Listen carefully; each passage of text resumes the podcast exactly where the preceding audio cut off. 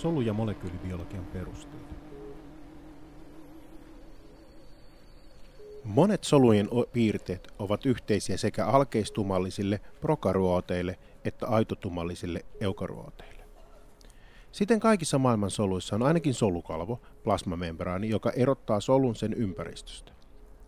Solukalvon sisällä on nestemäinen solulima, sytosoli, joka sisältää lähinnä vettä, vähemmän suolaa ja äärimmäisen vähän proteiineja ja sokereita. Solun sisällä on myös pitkäketjuisista nukleinihavoista koostuvia geenejä, jotka muodostavat yhden tai useamman kromosomin.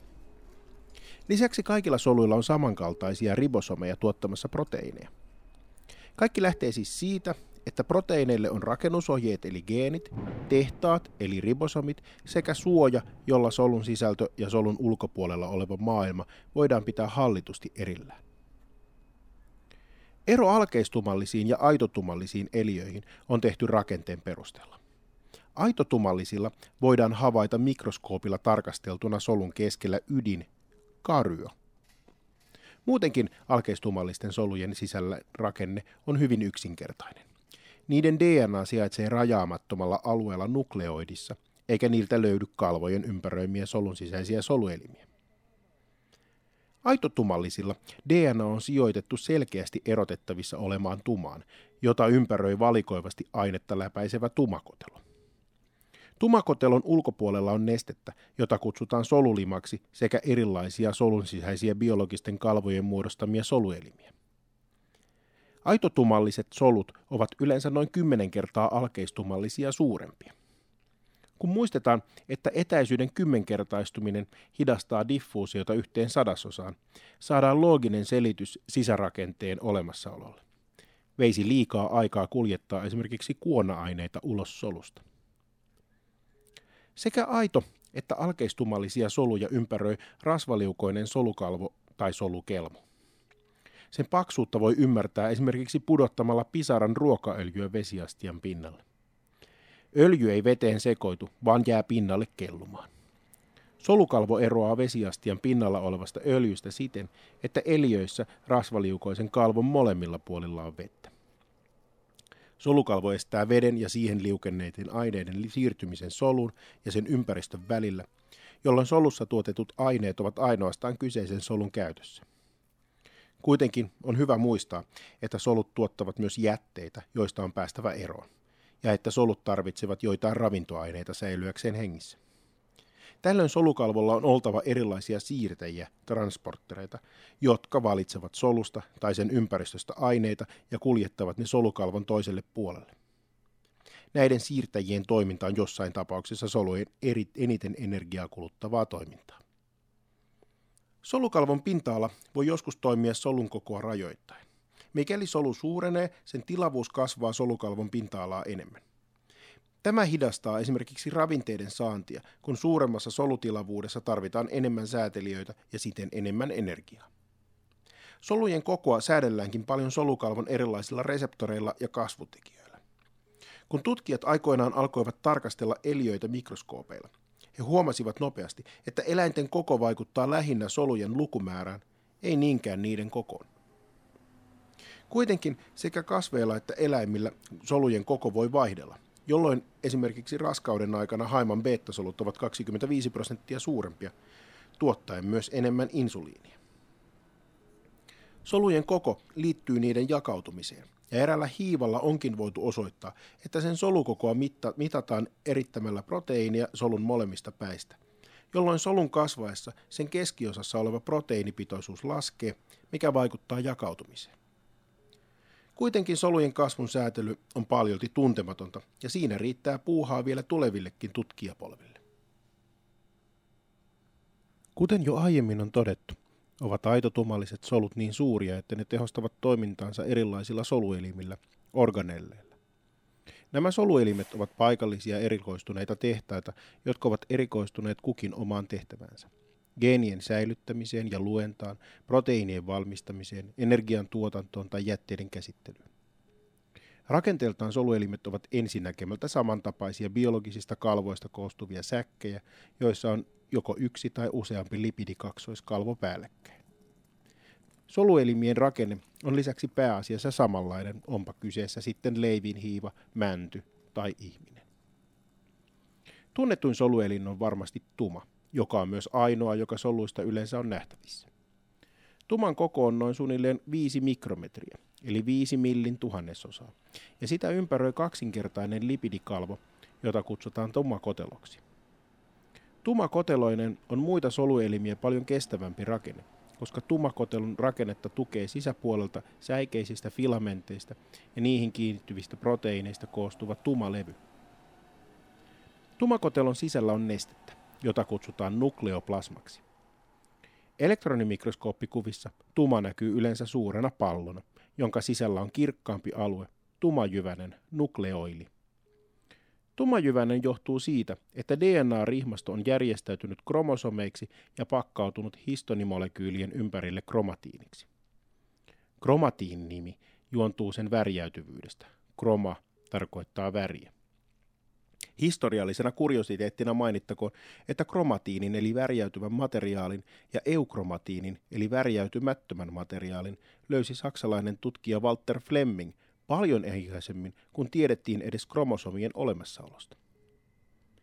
Tumajyväsen eli eukromatiinin kohdalla DNA on pakkautunut löyhemmin. Löyhempi pakkautuminen mahdollistaa erilaisten säätelijöiden liittymisen, jolloin ribosomaalinen RNA-synteesi voi toimia. Tämä pakkautuminen on tärkeä tekijä geenien säätelyssä, jolloin meidän jokaisessa solussamme on samat geenit, mutta silti solut tuottavat hyvin erilaisia proteiineja. Jotta RNA voi siirtyä pois tumasta, on sen kyettävä läpäisemään tumakotelo. Siirtyminen on mahdollista, koska tumakotelossa on suuria tumakotelon huokosia, jotka ovat useasta proteiinista koostuvia kanavia. Kanavat ovat itse asiassa niin suuria, että proteiinit ja ribosomit ja jopa virukset kykenevät läpäisemään niiden kautta tumakotelon. Tumasta ulos solulimaan siirtyvä RNA toimii rakennusohjeena erilaisten proteiinien valmistumiselle. Niiden valmistaminen vaatii kolmea asiaa. RNAn emäsjärjestys on voitava lukea – Emäsjärjestykseen koodatun tiedon varassa on tuotava paikalle sopiva aminohappo, minkä lisäksi aminohappo on liitettävä osaksi valmistuvaa proteiinia. Tästä prosessista vastaavat ribosomit, jotka koostuvat puoliksi ribosaamaalaisesta RNAsta ja puoliksi proteiineista. Ribosomeja löytyy vapaana sytoplasmassa, minkä lisäksi osa niistä on kiinnittynyt aitotumallisilla eliöillä endoplasmakalvostoon ja tumakotelon ulkolaidalle – jolloin kalvo näyttää elektronimikroskooppikuvassa pallojen peittämältä. Ribosomien koko on noin suunnilleen 300 nanometriä, eli millin kolmastuhannes osa. Ribosomit koostuvat kahdesta alayksiköstä, jotka on yksinkertaisesti nimetty niiden massan perusteella, pieneksi ja suureksi. Alayksiköt ovat yleensä aina yhdessä, mutta ne on erotettavissa, kun ribosomeista pestään magnesiumia pois. Endoplasmakalvosto eli solulimakalvosta, sisältää yli puolet solun lipidikalvoista, ja se jatkuu suoraan tumakotelon ulkopuolella. Sitten on helppo kuvitella, miten RNA tulee ulos tumasta kiinnittyen ribosomiin solulimakalvoston pinnalla, jolloin haluttua proteiinia aletaan rakentaa aminohappo kerrallaan solulimakalvoston eli endoplasmisen retikulmin ER vaikuttaessa proteiinin rakenteen muotoutumiseen. Kuitenkaan kaikki ER ei liity proteiinien rakentamiseen. Elektronimikroskoopilla tarkasteltaessa vain osassa solulimakalvostoa on päällään ribosomipallojen kerros, jolloin niitä kutsutaan karkeaksi endoplasmakalvostoksi, RER. Osassa solulimakalvostoa ei ole ribosomeja kiinnittyneenä lainkaan, jolloin ne näyttävät kuvissa sileiltä. Tällaiselta sileältä solulimakalvostolta, SERltä, voi olettaa muita proteiinien toimintaan liittymättömiä tehtäviä.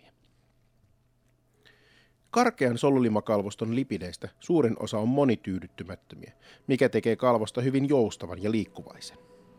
Sen sisällä tapahtuu proteiinien muokkausta, jolloin niihin voidaan lisätä muun muassa sokereita, minkä lisäksi RER e valmistaa myös solukalvon lipideitä. Valmistuneet ja muokatut tuotteet pakataan solulimakalvostolla siirtorakkuloihin, joihin merkitään niiden kuljetuspaikka.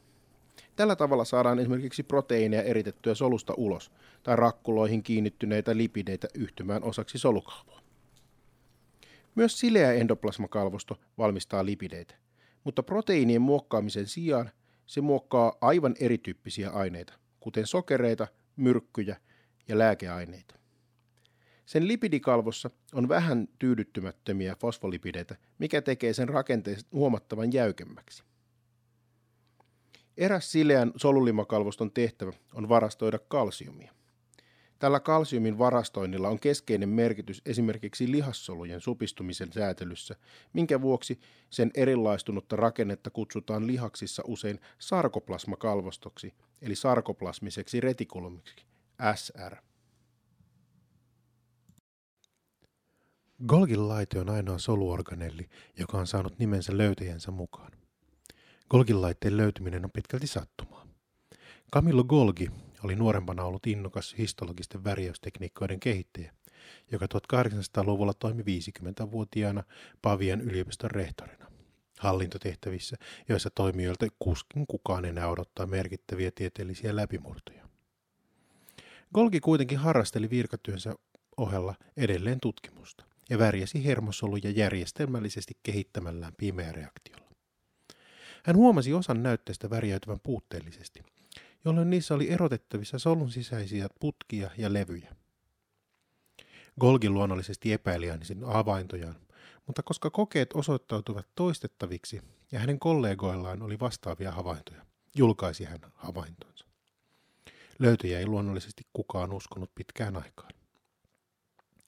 Golgin laite on elektronimikroskooppikuvissa helposti tunnistettavissa. Siinä joukko litteitä kalvoonteloita, sisterneitä on kaareutuneena vierekkäin. Kaareutuminen viittaa siihen, että Golgin laitteen eri puolilla on erilaisia tehtäviä, minkä vuoksi puolet on nimetty. Puoli, jolla ontelot kaareutuvat, on KISS ja toinen puoli trans. Toiminnan kannalta mielekkäämpää olisi erittävä ja muokkaava puoli. Golgin laitteen muokkaa siihen solulimakalvolta siirrettyjä tuotteita. Tällöin proteiineihin voidaan liittää sokereita, fosfaatteja, sulfaatteja, minkä lisäksi proteiineja voidaan myös leikata proteolyyttisesti. Proteiinit siis tuodaan Golgin laitteeseen, niitä muokataan, siirretään to- laitteen toiselle puolelle, minkä jälkeen ne pakataan siirtämistä ja erittämistä varten siirtorakkuloihin. Kuitenkin Golgin laitteen toiminta on luultavammin hieman monisyisempää. On havaittu, että proteiinit voivat kulkea laitteessa edes sun taas sun, ja joskus niitä lähetetään jopa ed- takaisin solulimakalvostolla. Tämä viittaa siihen, että Golgin laite varmistaa proteiinien oikean rakenteen ennen hyväksymistä ja postitusta eteenpäin. Proteiinien siirtymistä solulimakalvostolla ja Golgin laitteessa voidaan tutkia helposti liittämällä proteiiniin alue, johon fluoresoiva merkkiäine saadaan liittymään. Koska käytössä on valomikroskopian erottelukyky, käytetään lisäksi toista merkkiainetta, joka liittyy johonkin solulimakalvoston tai Golgin laitteen proteiiniin. Tällöin merkkiaineiden yhteiskuvista voidaan suoraan todeta proteiinin kulloinenkin sijainti solussa.